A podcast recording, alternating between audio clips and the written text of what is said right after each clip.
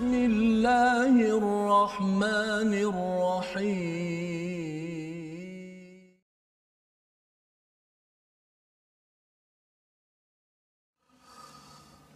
وهذا كتاب أنزلناه مبارك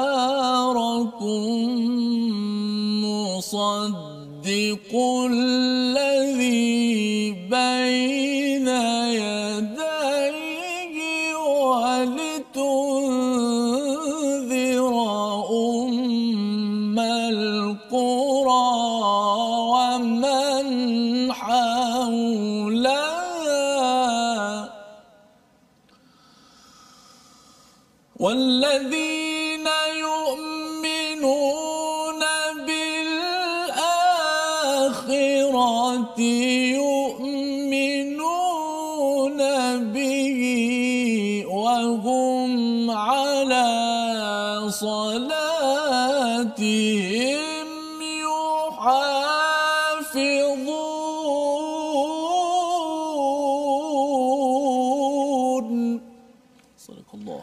Assalamualaikum warahmatullahi wabarakatuh. Alhamdulillah wassalatu wassalamu ala asyrafil anbiya'i wal mursalin sayidina Muhammad wa ala alihi wasahbihi ajma'in. Alhamdulillah kita bertemu dalam My Quran Time baca faham amal pada hari ini. Tuan-tuan dan puan dimati Allah sekalian, apa khabar semua? Kita mulakan majlis kita dengan membaca doa untuk sama-sama kita diberkati dipimpin oleh Allah Subhanahu wa taala. Subhanakala ilma lana illa ma 'allamtana innaka antal alimul hakim. Rabbi zidni ilma. Mari sama-sama kita selalu memohon keampunan pada Allah untuk terus kita dapat membaca daripada halaman 139 pada hari ini dan hari ini kita bersama dengan Ustaz Termizi. Apa khabar Ustaz? Baik, Alhamdulillah. Safas ya. Alhamdulillah Ustaz ya. Kita terus membaca ya uh, hari ini hari Jumaat ma- barakah ini kita harapkan uh, Allah berkati kepada apa yang kita baca ya. Mungkin tuan-tuan sudah pun membaca surah Al-Kahfi pada pagi tadi ataupun kalau belum lagi boleh membaca ya uh, pada hari ini untuk kita sama-sama ya dijaga oleh Allah Subhanahu Wa Taala agar Allah sentiasa memimpin kita dan sudah tentunya pada hari ini kita nak membaca Ummul Quran Al-Fatihah memulakan majlis kita pada hari ini. أعوذ بالله من الشيطان الرجيم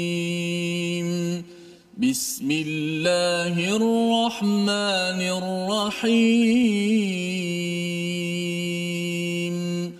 الحمد لله رب العالمين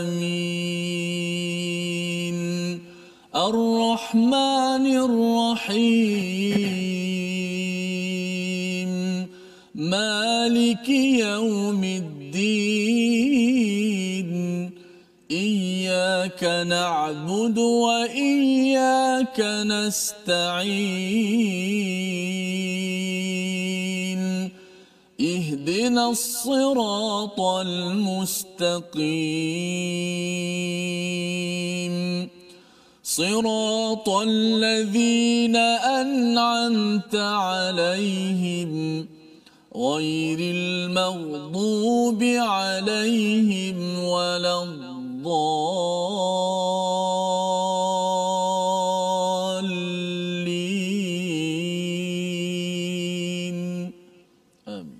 Rabbal alamin. Moga-moga Allah memberikan hidayah kepada kita untuk terus uh, kita dipimpin ya sebagaimana kita baca kalau dalam awal surah Al-Kahfi itu alhamdulillahillazi anzala ala abdihi alkitaba wa lam yaj'al lahu iwaja. Segala pujian bagi Allah yang menurunkan kitab kepada hamba-Nya yang tidak ada bengkok.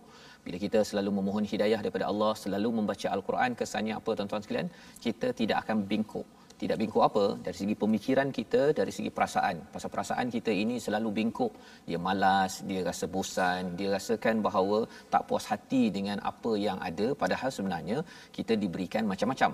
Itu adalah bengkok dalam hati yang akan diluruskan bila kita selalu bersama al-Quran tapi syaratnya adalah al-Quran yang sampai kepada hamba maksudnya kita mengakui kita ni lemah kita memerlukan sangat kitab peraturan dan kita bersetuju untuk menjadikan al-Quran sebagai sebagai panduan kehidupan kehidupan kita.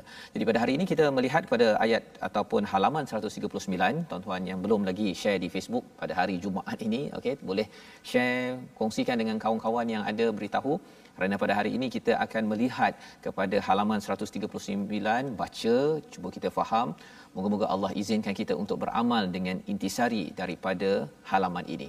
Apakah sinopsis bagi halaman 139 pada ayat 91 dan 92 pembuktian kenabian dan penurunan kitab suci kepada para nabi serta fungsi al-Quran. Ya, apakah peranan al-Quran? Kita akan lihat pada hari ini dan pada ayat 93 hingga 94 membuat pendustaan atas nama Allah dan hukuman ke atas pelakunya. Apakah balasan kepada mereka yang mendustakan kepada nama Allah. Dia kata Allah cakap begini, begitu dan sebagainya. Kita akan sama-sama belajar pada ayat 93 hingga 94. Jadi mari sama-sama adik-adik, tuan-tuan, puan-puan kita buka halaman 139. Kita baca auzubillahi minasyaitonirrajim bersama dengan Ustaz Tirmizi. Kita mulakan dahulu dua ayat dulu Ustaz ya sebelum kita pergi dua ayat pada bahagian kedua nanti. Silakan. Baik, terima kasih Fadil Ustaz Fazrul sahabat saya dan juga sahabat-sahabat seperjuangan Al-Quran, My Quran Time baca faham amal. Terus kita sebarkan Al-Quran, moga-moga kita menjadi asbab ha, kawan-kawan kita masyarakat di luar sana dapat belajar ilmu Al-Quran dan di antara amalan-amalan salih ialah membaca Al-Quran, mentelaah Al-Quran dan tadabbur Al-Quran. Moga-moga Allah terima amalan kita dan meredai kita semua insya-Allah. Baik, dua ayat pertama akan kita baca daripada surah Al-An'am. Harap semua dah bersedia dengan mushaf Al-Quran masing-masing. Ataupun juga boleh tonton uh, di mushaf yang ada di uh, skrin kita insya-Allah. أعوذ بالله من الشيطان الرجيم وما قدر الله قدره إذ قالوا ما أنزل الله إذ قالوا ما أنزل الله على بشر من شيء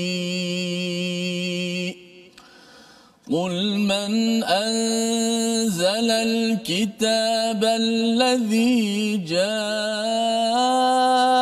به موسى نورا وهدى للناس تجعلونه قراطيس تبدونها وتخفون كثيرا وعلمتم ما لم تعلموا أنتم ولا آباؤكم قل الله ثم ذرهم في خوضهم يلعبون وهذا كتاب أنزلناه مبارك مصدق الذي بين يديه مصدق الذي بين يديه ولتنذر أم القرى ومن حولها والذين يؤمنون بالآخرة يؤمنون به وهم على صلاتهم يحافظون صدق الله العظيم Surah Al-Azim itulah bacaan dua ayat daripada surah Al-An'am. Kita baca dulu dua ayat sebelum kita menyambung dua ayat lagi pada halaman 139 pada hari ini. Apakah yang ada pada ayat 91? Kalau semalam pada hari semalam kita berbincang tentang pelbagai nama nabi yang disampaikan pada halaman 138.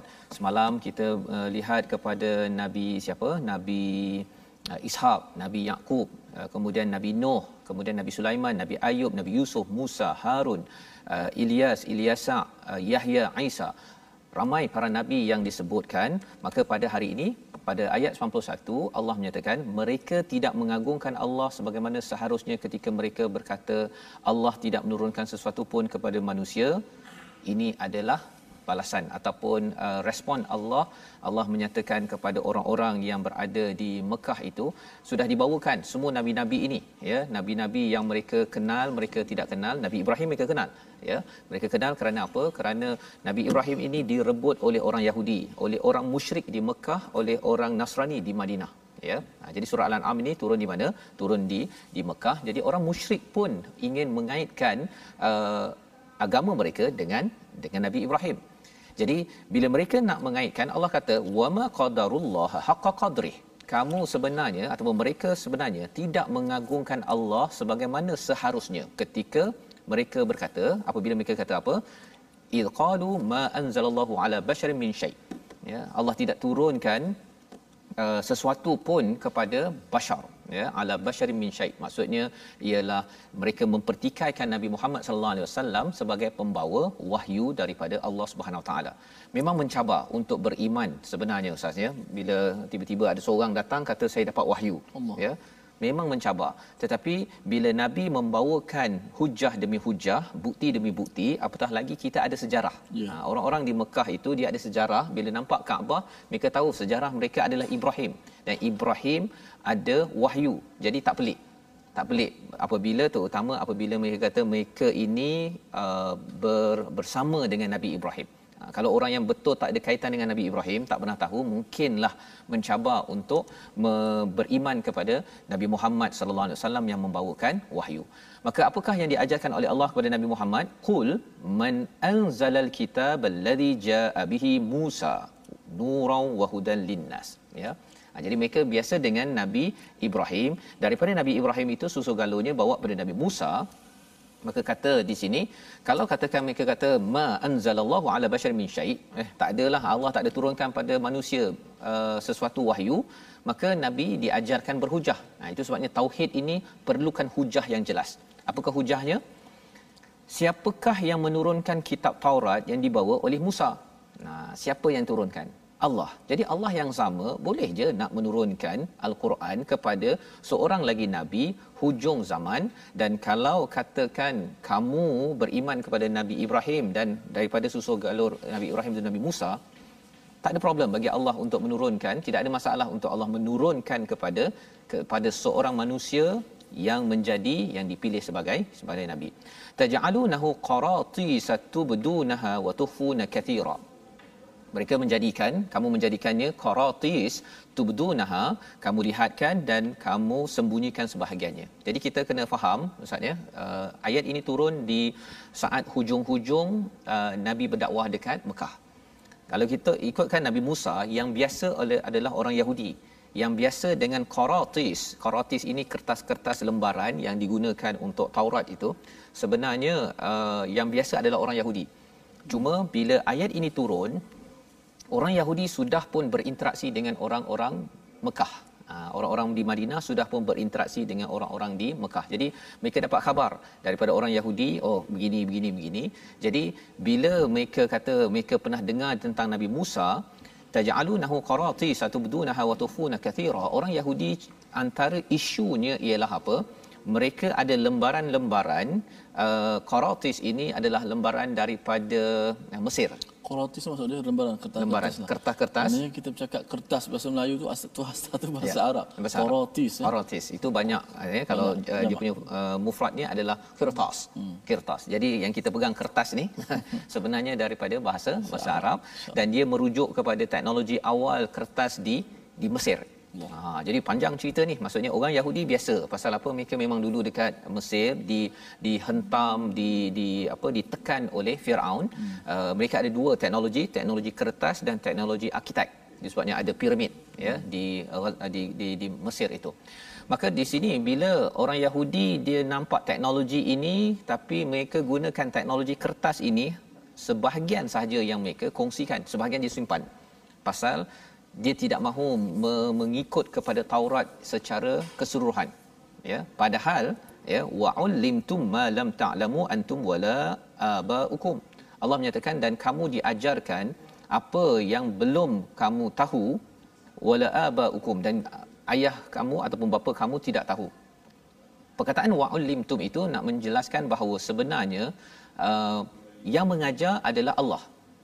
Yang mengajar adalah Allah. Jadi bila dah diberikan hujah begini nak menceritakan bahawa kalau ada kata uh, Allah tak turunkan apa-apa ya sebenarnya dalam sejarah Nabi Musa telah pun diberikan nur ataupun diberikan hidayah yang dijelmakan dalam Taurat dan itu sudah pun berada telah terbukti bahawa ada manusia yang telah diturunkan wahyu ya dan di hujung itu Allah kata thumma zarhum fi khawdihim yal'abun tinggalkanlah tinggalkanlah zarhum itu daripada perkataan uh, zara ada kaitan dengan perkataan taroka. Taroka ini kita tinggalkan sesuatu kalau kita tinggalkan rumah dan sebagainya. Tapi zarhum tinggalkan kerana kita benci tak berbaloi. Kita bersama dengan apa? Mereka yang haudihim. Haudihim ini maksudnya ialah mereka yang uh, kalau kita ada kolam Ustaz ya. Kalau orang kerja kita kita tak tahu nak dari mana kita lompat dalam kolam. Tanpa kita berfikir itu namanya uh, haud hada jadi bila haudihim ini adalah orang yang berbincang tanpa berfikir berbincang perkara-perkara batil jadi apakah yang Allah seru kepada Nabi Muhammad ialah uh, tinggalkan dia. Orang-orang yang suka cakap perkara-perkara pelik-pelik ni yang suka bermain-main dengan perkara pelik ni tinggalkan. Pasal apa? Pasal bila bercakap tentang tauhid kalau kita selalu bersama dengan orang yang bercakap perkara sia-sia kita pun akan masuk sekali. Kita akan masuk sekali. Jadi, kita kena buat apa? Ayat 92 adalah jawapannya. Kita kena banyak gunakan masa untuk ayat 92 bukan untuk khaudihim pada ayat 91. Jadi kita baca bersama ayat 92 ni Ustaz ya, Baik. ayat yang menarik tentang fungsi al-Quran. Masya-Allah. Ya. Baik. Uh, mm-hmm. Kita baca ayat 92 sebelum kita tadabbur lagi. Allah insya-Allah. وهذا كتاب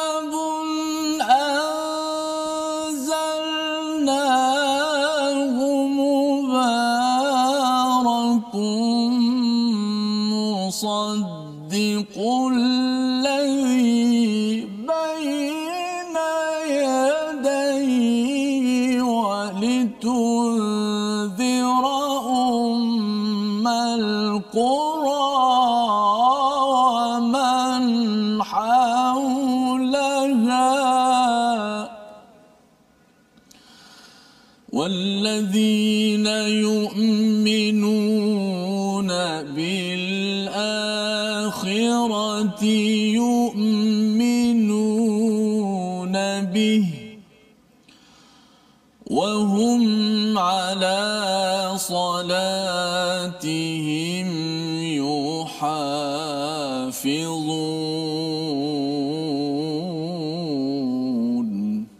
Sadaqallahul Azim. Surah Al-Azim ayat 92 itulah yang perlu kita beri perhatian ya. Kita kena banyak menggunakan masa untuk apa. Dan ini al-Quran kitab yang telah kami turunkan dengan penuh barakah. Membenarkan kitab-kitab yang diturunkan sebelumnya dan agar engkau memberi peringatan kepada penduduk Umul Qura dan sekitarnya. Orang-orang yang beriman kepada akhirat sudah tentu beriman kepadanya dan mereka selalu memelihara solatnya. Jadi kita tidak mahu orang bising ya. Pasal kalau orang bising uh, dan bercakap perkara-perkara yang batil ya ketika Quran di kalau kita tengok di Mekah itu ya orang baca Quran ataupun nabi bawa pada al-Quran orang lain bising dia tak nak dengar. Padahal sebenarnya dia ada peluang untuk dengar Quran. Jadi kita kena beritahu jangan bising ya jangan bising Quran sedang dibacakan tolong beri perhatian ya. Kalau tak dengar juga itu perkara yang perlu kita ingat-ingatkan tetapi uh, Allah memberitahu nanti bahawa sebenarnya mereka bukan mendustakan Allah mereka mendusta bukan mendustakan nabi ya. Mereka mendustakan pada ayat Allah. Dia pandang tak penting kot. Saya dah biasa dengan Quran ataupun Quran ini dah tak ada harga kepada kepada diri saya. Jadi ini perkara yang penting. Padahal al-Quran itu mempunyai barakah ya. Mempunyai barakah dan ia membenarkan kitab-kitab terdahulu memberi peringatan kepada ummul qura ya. Membawa kita kepada perkataan kita pada hari ini. Sama-sama kita perhatikan iaitu perkataan qadara yang maksudnya menentukan ataupun menetapkan 132 kali disebut di dalam al-Quran ya. Dan Allah menyatakan bahawa uh, bagi orang-orang di uh, Mekah itu wama qadarullah haqqa qadrih. Mereka itu sebenarnya tidak mengagungkan tidak menguatkan menentukan tidak betul-betul ya mereka main-main terhadap apa yang disampaikan oleh Allah Subhanahu taala. Yang kita doakan tuan-tuan agar kita jangan jadi orang yang main-main. Kita dah biasa dengan Quran, mungkin kita hidup pasal dah lama dengan Quran, asyik dengan Quran setiap hari sampai kita permainkan, kita rasa macam bosan kot dengan Al-Quran ini, saya nak cakap benda lain.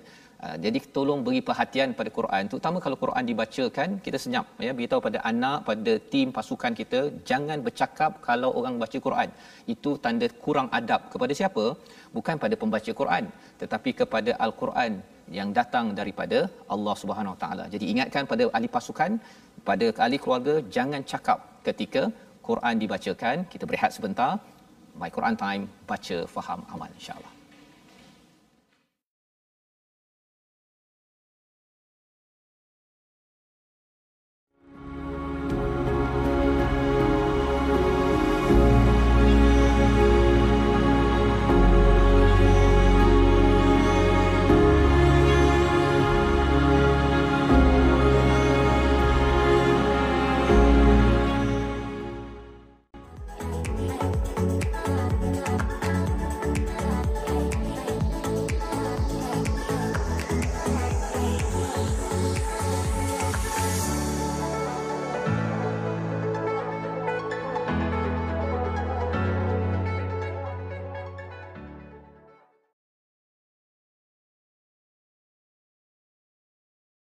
Alhamdulillah, terima kasih kepada semua sahabat-sahabat Al-Quran kerana setia istiqamah dalam My Quran Time. Moga-moga pencerahan yang telah diberikan kepada kita seperti tadi, kita ambil i'tibar bahawa keberkatan Al-Quran begitu luar biasa. Kerana Al-Quran ini adalah mukjizat teragung Nabi Muhammad SAW yang menjadi kemuliaan bagi kita semua. Al-Quran yang berada di sisi kita pada hari ini, indah keberkatan Al-Quran yang kita kena sebarkan dalam keluarga kita, seluruh masyarakat kita.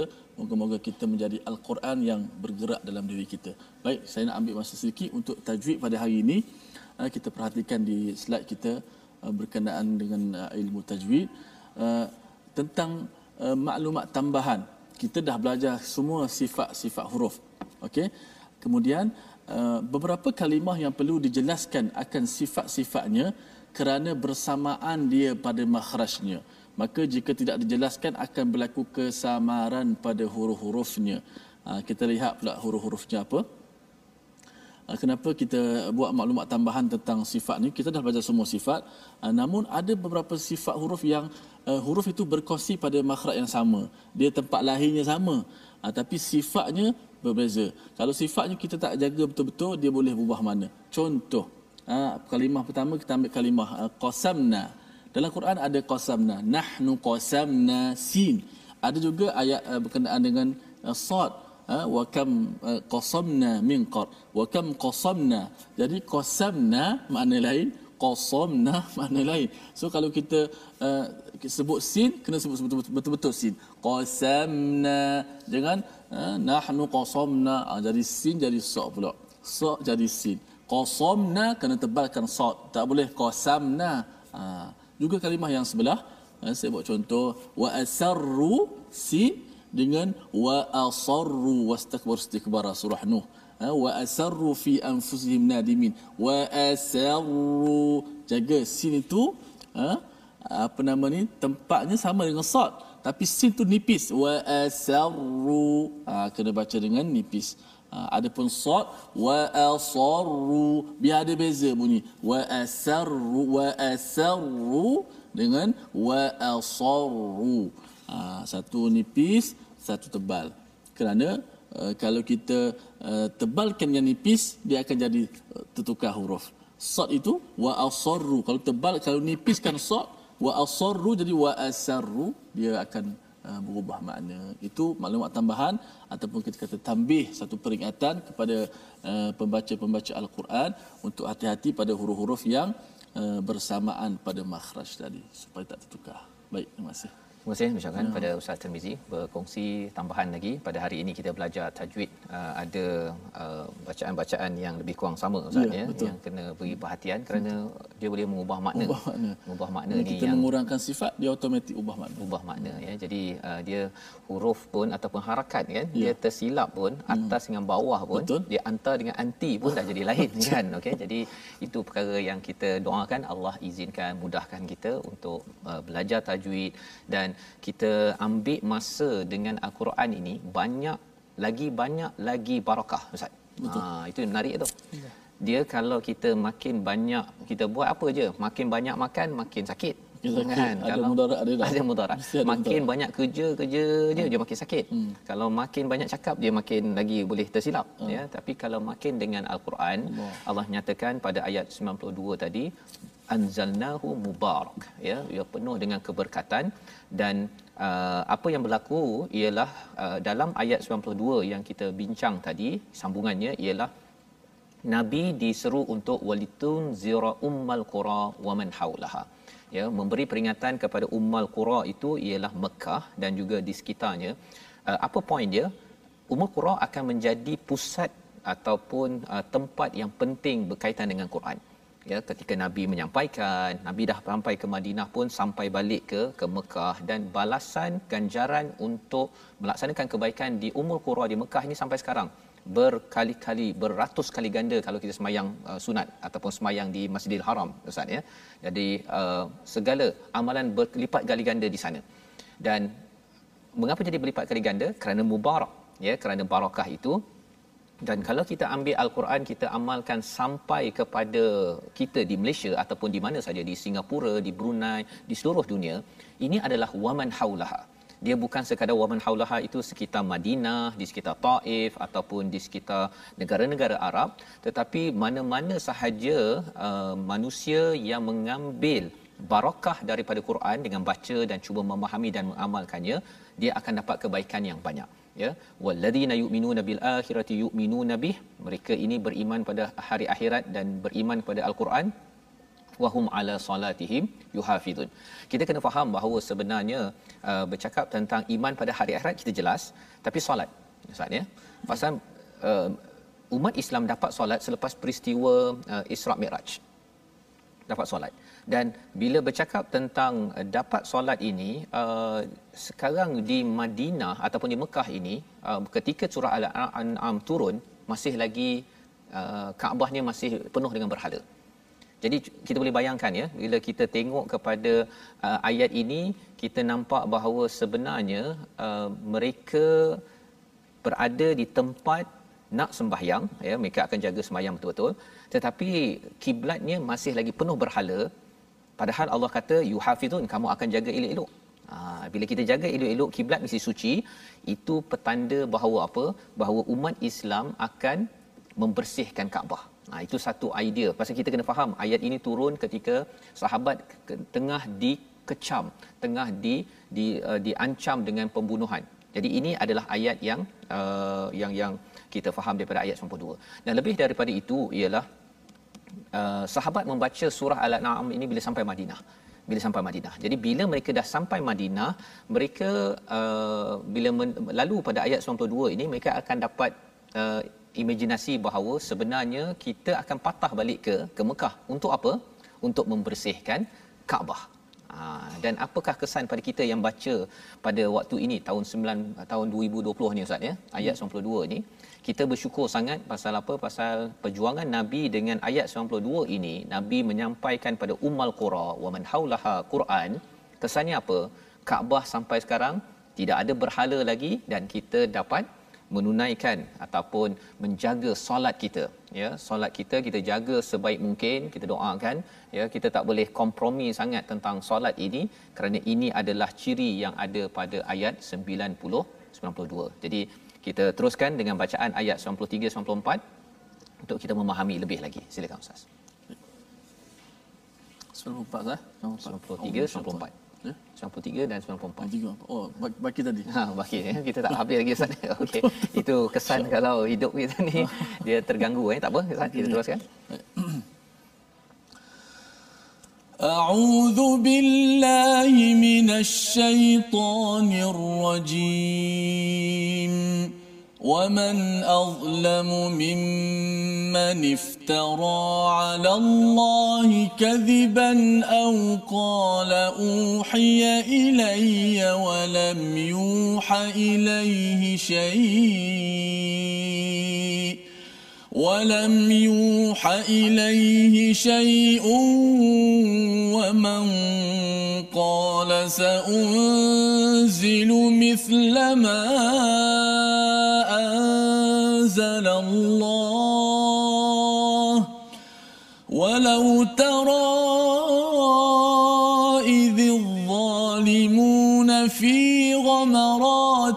الموت والملائكة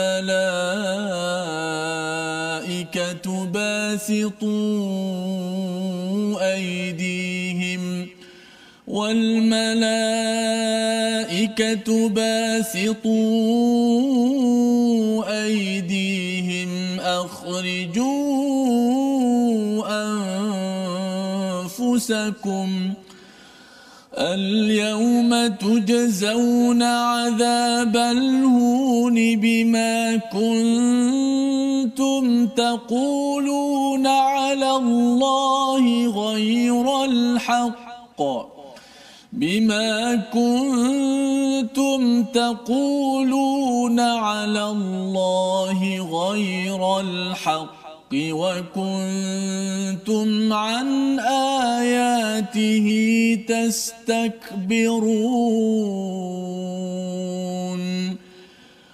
ولقد جئتمونا فرادا كما خلقناكم أول مرة وتركتم ما خولناكم وراء ظهوركم وما نرى معكم شفعاءكم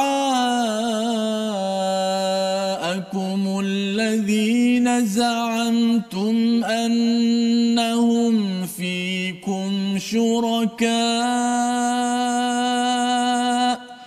لقد تقطع بينكم وضل عنكم ما كنتم تزعمون صدق الله العظيم Surah Al-Nazim gitulah bacaan daripada ayat 93 dan 94 menyambung kepada halaman okay, kandungan daripada halaman 139 ini. Pada ayat 92 Allah menceritakan tentang apakah yang perlu kita manfaatkan masa kita ya banyakkan dengan al-Quran ya kerana al-Quran ini bukan sekadar kitab pada pada Nabi Muhammad tetapi ia juga adalah membenarkan kitab-kitab sebelum ini. Dan tugas strategi yang perlu dibuat ialah walitunzira ummal qura wa man haulaha fokus kepada ummal qura kepada capital kepada yang utama dan juga sekitarnya. Ini adalah strategi dalam kita menyampaikan kebaikan. Kita pergi kepada kumpulan-kumpulan strategik. Ya contohnya Nabi Musa pergi kepada Firaun contohnya pemimpin pada waktu itu. Dan kalau Nabi pergi kepada Ummal Qura ya kepada Mekah itu dan selepas dah dilatih ataupun disampaikan mesej itu dia akan sampai ke tepi-tepinya itu di Madinah dan sebagainya. Dan itu penting dalam kita menyampaikan mesej kebaikan. Ya kita bukan pergi daripada tepi baru pergi ke tengah.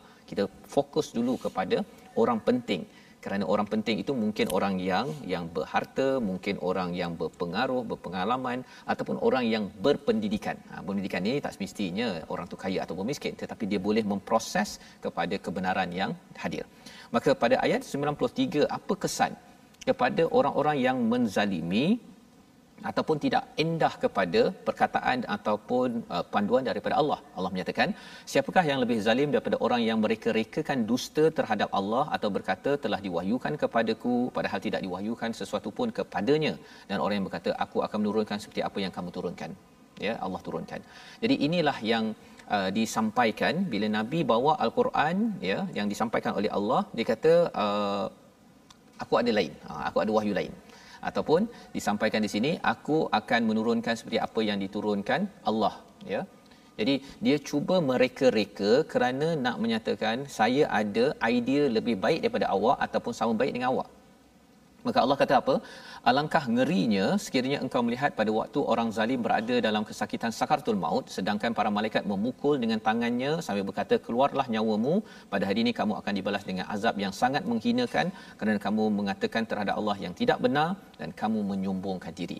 Jadi Allah bawakan transition daripada hidup di dunia ini terus kepada sakaratul maut dan akhirat. Ya, jadi Allah bawakan pasal sambil itu sedang disampaikan apa keimanan pada kepada hari akhirat yang diabaikan oleh orang-orang musyrik ya ataupun orang-orang di di Mekah itu tadi. Dan mengapa kepentingan uh, kita beriman kepada hari akhirat ini? Kerana ia menimbulkan tanggungjawab. Tanggungjawab. Ya, kalau orang tidak beriman pada hari akhirat dia tak kisah pun dia jadi ayah nak buat apa tak kisah. Eh, saya nak buat apa saya tak kisah. Saya nak bekerja saya tak kisah saya buat apa. Yang penting saya ambil gaji hujung bulan saya ambil. Dia tak kisah kerana apa? Dia tidak beriman betul-betul kepada hari akhirat. Tapi kalau kita beriman pada hari akhirat kita tahu bahawa sebelum sampai hari akhirat Allah kata kamu akan melihat walau tara idzal zalimun. Kalau kamu melihat kepada orang zalim fi ghamaratil maut. Ketika sakaratul maut malaikat akan memukul tangannya dan kata akhriju. Sangat sangat ngeri Ustaz. Sangat ngeri Ustaz. Ya. Pasal apa? Pasal kalau keluar tu kalau keluar perlahan-lahan tu okey Ustaz. Tapi kalau keluar macam diistilahkan macam apa? Sentap. Sentap ya. Macam uh, kulit kambing tu disiat begitu saja kan? Uh, tuan-tuan kalau jangan buatlah jangan buat kan? Macam kulit kita ni cuba saya Ustaz pergi ke hospital kena cucuk sikit je. Kan? Dah sakit satu. Kemudian dia tampal kan dia nak tutup tu dia tampal uh, letak plaster kan. Uh, pagi tadi bila nak cabut tu kan macam nak tercabut kulit tu pasal dia kuat sangat dia punya plaster kan. Uh, itu baru plaster baru plaster baru plaster. Allah. kulit tak cabut pun sebenarnya. Tapi tu apatah lagi kalau katakan fi ghamaratil maut wal malaikati basitu aidihim akhriju anfusakum. Ya ini fasa uh, keluarnya nyawa daripada daripada tubuh badan jadi maksudnya tubuh badan kita ni adalah macam tempat tinggal. Jadi kata keluar. Ha, keluar daripada rumah ini al yauma tujzauna adzabal hun.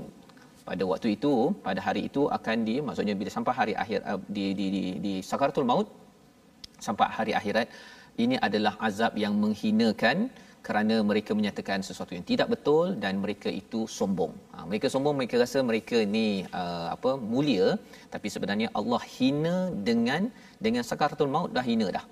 Ya, rasa sakit dengan tak tahannya, apatah lagi bila sampai ke kepada azab Allah di hari akhirat. Dan ini ayat 93, 94 sambungan lagi. Walaqad jitumuna ya dan kamu benar-benar datang dengan sendiri ha, ya istilahnya furada sebagaimana kama khalaqnakum awwala marrah seperti mana kamu datang kamu diciptakan pertama kali. Kita datang seorang-seorang baby ya maksudnya tidak ada pakaian tak mulia apa pun buat apa nak kita rasa sombong dalam hidup kita kan? Apatah lagi kalau orang musyrik itu dia buat-buat perkataan Allah pasal nak lawan kepada nabi. Padahal nabi bawa mesej rahmah daripada daripada Allah. Jadi apakah yang berlaku wa taraktum kamu akan tinggalkan menarik perkataan yang Allah gunakan sini ustaz. Ma khawalnakum hmm. ya khawalnakum ini maksudnya seperti kita apa uh, harta-harta kita ni dia di dilekatkan.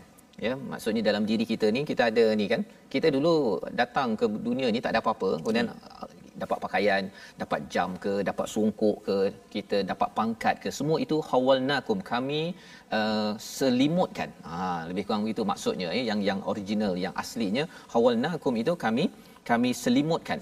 Dan bila mereka kami dah selimutkan ya dengan segala nikmat di diri mereka, keluarga mereka, rumah mereka, kita pun diselimutkan oleh rumah kita Ustaz. Maksudnya kita rasa macam rumah yang saya ada tu saya perjuangkan selama hidup ini kata Allah wara'a zuhurikum. Kamu akan tinggalkan. Ya kamu akan tinggalkan wa manara ma'akum. Kamu tidak nampak dan kami tidak melihat ya apa yang dinyatakan ma'akum syufa'akumul ladina za'amtum annahum fikum syuraka. Kamu tidak dapat syafaat. Ha ustaz ni kalau pergi ke ini ada kaitan dengan hospital juga lah ni kan. Pergi hospital dapat uh, surat syafaat ustaz. Okey. Kalau pergi uh, hospital besar takut kan kadang-kadang Hmm. ulama nanti dah check check check semak kena bayar bil tinggi kan Hmm. tapi sebelum masuk ke ke hospital yang besar-besar ni biasanya dia akan tanya uh, tuan ada guarantee letter tak ah. baru ni bila saya pergi satu hospital tu bila datang dia bagi IC sebagainya uh, saya nak pakai uh, takaful apa eh kalau tidak kena bayar cash kan kena bayar tunai dia kata tak apa guarantee letter dah ada Oh. oh kalau dah ada guarantee letter ustaz kan tak bimbang jalan lah. terus lah. jalan terus ya tak payah dah nak check dalam akaun ada duit ke tak ada ke kan? Pasal apa? Guarantee letter tu maksudnya jadi di sini Allah menyatakan wa manara ma'akum syufa'a. Mereka tak dapat guarantee letter. Walaupun mereka ini bersama dengan berhala dengan orang yang ber, uh, yang yang kaya-kaya dan sebagainya tidak ada guarantee letter ia amat membimbangkan kalau kita tak lepas. Kita tidak lepas jadi ini adalah saat-saat yang yang amat mendebarkan laqad taqatta'a bainakum wa dhalla 'ankum ma kuntum taz'umun. Sesungguhnya telah terputuslah antara kamu hubungan. Di sini istilahnya taqatta'a bainakum. Ya hubungan saya ustaz ya kita sesama kita ustaz semuanya terputus kecuali kalau dalam surah az-zukhruf tu illal muttaqin kalau kita bertakwa tuan-tuan bertakwa kita baca Quran kita amalkan betul-betul harapnya ya kita boleh kita sama-sama uh, doakan minta pada Allah. Tetapi kalau tidak taqata'a bainakum wa dhalla ankum ma kuntum tas'umun kerana apa yang mereka anggap sebagai penolong itu bukan penolong kerana ia bukannya dengan tauhid kefahaman daripada Allah Subhanahu wa taala. Membawa kepada situasi halaman 139 kita. Mari sama-sama kita saksikan apa yang kita perhatikan di atas skrin ialah situasi daripada ayat 91, 92, 93, 94 ya. Iaitu menerangkan tentang bagaimana kesungguhan tentang tentang perkara ini ya. Ha, tengok tu ada uh, berkaitan dengan kitab Tuhan. Ada yang kata mana ada ya. Ha, lantak kamulah padahal nak bawa kepada kebaikan. Jadi itu sebabnya jangan mempermain-mainkan kebaikan dalam hidup. Kalau kita tersilap kita minta ampun ya. Dan lebih daripada itu kita tengok gambar di kanan atas itu berkaitan dengan uh, Kaabah ya. Maksudnya Kaabah ini sekarang kita nampaknya bersih suci tapi sebenarnya ia adalah perjuangan daripada insan Nabi sallallahu alaihi wasallam dan sahabat dengan ayat 92 sebentar tadi yang kita harapkan bahawa kita dapat menghargai kepada kepada Kaabah yang ada sekarang hasil perjuangan orang-orang yang berada sebelum ini. Dan lebih daripada itu gambar di bawah itu kita bercakap tentang uh, kalau kena denda dekat dunia pun kita dah sedih ustaz ya? Ya. tapi apatah lagi kalau katakan kena denda istilahnya azabal hun pada ayat 93 kita doakan kita jelas nak membawa kepada resolusi kita pada hari ini. Sama-sama kita perhatikan. Jangan mencerai-ceraikan memilih-milih isi kandungan kitab ya kita amalkan keseluruhan. Yang pertama selalu baca dan fahami al-Quran untuk mendapatkan keberkahan. Yang mesti baca dan faham bukan baca sahaja ataupun ada yang kata saya faham saja cukuplah. Tak payah tak baca. Tak juga. Dua-dua perlu diamalkan kerana itu seruan daripada daripada untuk mendapatkan keberkatan Quran. Dan yang ketiganya elakkan zalim kerana ia adalah sebab azab yang besar. Dan ini yang kita doa pada Allah SWT dalam program kita pada hari ini. Silakan ustaz Bismillahirrahmanirrahim. Alhamdulillahi Rabbil Alamin. Wassalatu wassalamu ala ashrafil anbiya'i wal musselin. Wa ala alihi wa sahbihi ajma'in. Ya Allah, ya Tuhan kami, luruskanlah hati-hati kami ini, Ya Allah. Ya Allah, berikanlah kepada kami jalan yang lurus, Ya Allah. Jalan yang kau redai, Ya Allah. Ya Allah, ya Tuhan kami, jauhkanlah kami daripada jalan yang bengkok, Ya Allah. Selamatkanlah kami daripada fitnah dunia, Ya Allah. Ya Allah selamatkanlah kami daripada fitnah akhir zaman ini ya Allah. Ya Allah kurniakanlah kepada kami peluang untuk sentiasa kami bersama. Kalamu yang indah lagi mempersonakan ini ya Allah. Janganlah kau tarik nikmat ini daripada kami ya Allah. Ya Allah janganlah kau hilangkan ya Allah keseronokan ini ya Allah. Ya Allah ampunkanlah dosa-dosa kami ini ya Allah. Kurniakanlah kepada kepada kami kebaikan di dunia dan di hari akhirat ya Allah. Walhamdulillahi rabbil alamin Amin ya rabbal alamin. Terima kasih diucapkan pada Ustaz Tirmizi. Kita mengharapkan Allah mengabulkan doa kita menjadi orang-orang yang sentiasa mendapat nikmat dan sentiasa nikmat ini kekal sampai ke akhirat nanti dan kita bersyukur kerana kita mendapat al-Quran. Inilah yang kita ingin sebarkan dalam tabung gerakan al-Quran, satu nikmat yang besar yang tidak boleh didustakan kerana mempunyai risiko yang besar kerana kita duduk di bumi Tuhan kesedaran inilah yang kita nak bawakan dan tuan-tuan boleh menyumbang dalam nombor yang tertera sebentar tadi yang kita harapkan lebih banyak lagi program-program untuk kita buat aktiviti yang berasaskan kepada al-Quran agar bumi ini kalau Nabi sudah berjuang, kita juga perlu berjuang bersama. InsyaAllah kita bertemu pada jam 5 petang, pada jam 10 malam dan juga 6 pagi. Rancangan ini dibawakan oleh Mufas yang inginkan keberkatan Al-Quran ini masuk ke setiap individu rumah. Bertemu lagi, My Quran Time, baca faham amal.